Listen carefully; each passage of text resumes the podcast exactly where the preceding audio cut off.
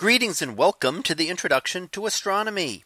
One of the things that I like to do in each of my introductory astronomy classes is to begin the class with the astronomy picture of the day from the NASA website that is apod.nasa.gov apod. And today's picture for July 15th of 2022. Well, it is titled Lubovna full moon. So what do we see here? Well, over Lubovna Castle, or just to the right of it, we do see the full moon. And this is the full moon that occurred on July 13th. So just a couple of days ago. And we can see the full moon there. And we can also see some of the distortions with it, especially on the lower limb, because we're looking through so much more atmosphere. And we can also see the color distorted, because again, we're looking through atmosphere, and that tends to change the colors and make it look a little bit redder. Now in this case it doesn't look red or orange, but it does look a distinct yellow and much darker uh, coloring coloration than we were used to seeing when we see the moon higher in the sky. Now this is again an example of a supermoon and we've seen supermoons over the last couple of months. The supermoon is the full moon that occurs near perigee. Perigee is the point in the moon's elliptical orbit where it appears where it is closest to our Earth.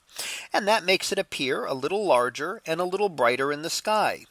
Will you notice any difference if you looked at the moon these couple day last couple of days? No, you won't. You won't notice any difference. It's not easily visible to the naked eye unless you could see a super moon and a regular full moon side by side. Then you would be able to tell the difference between the two.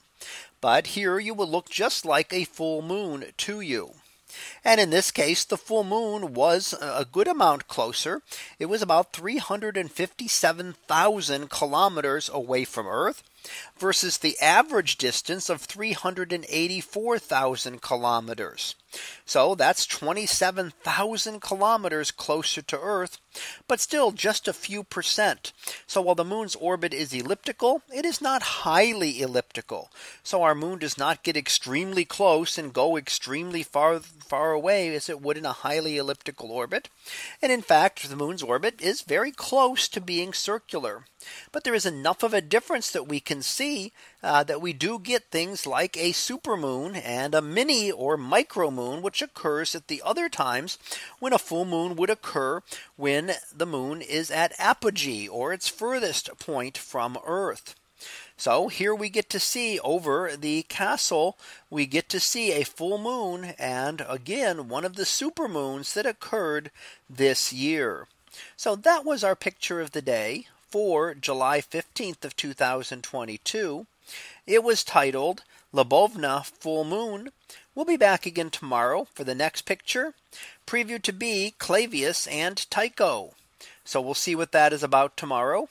And until then, have a great day, everyone. And I will see you in class.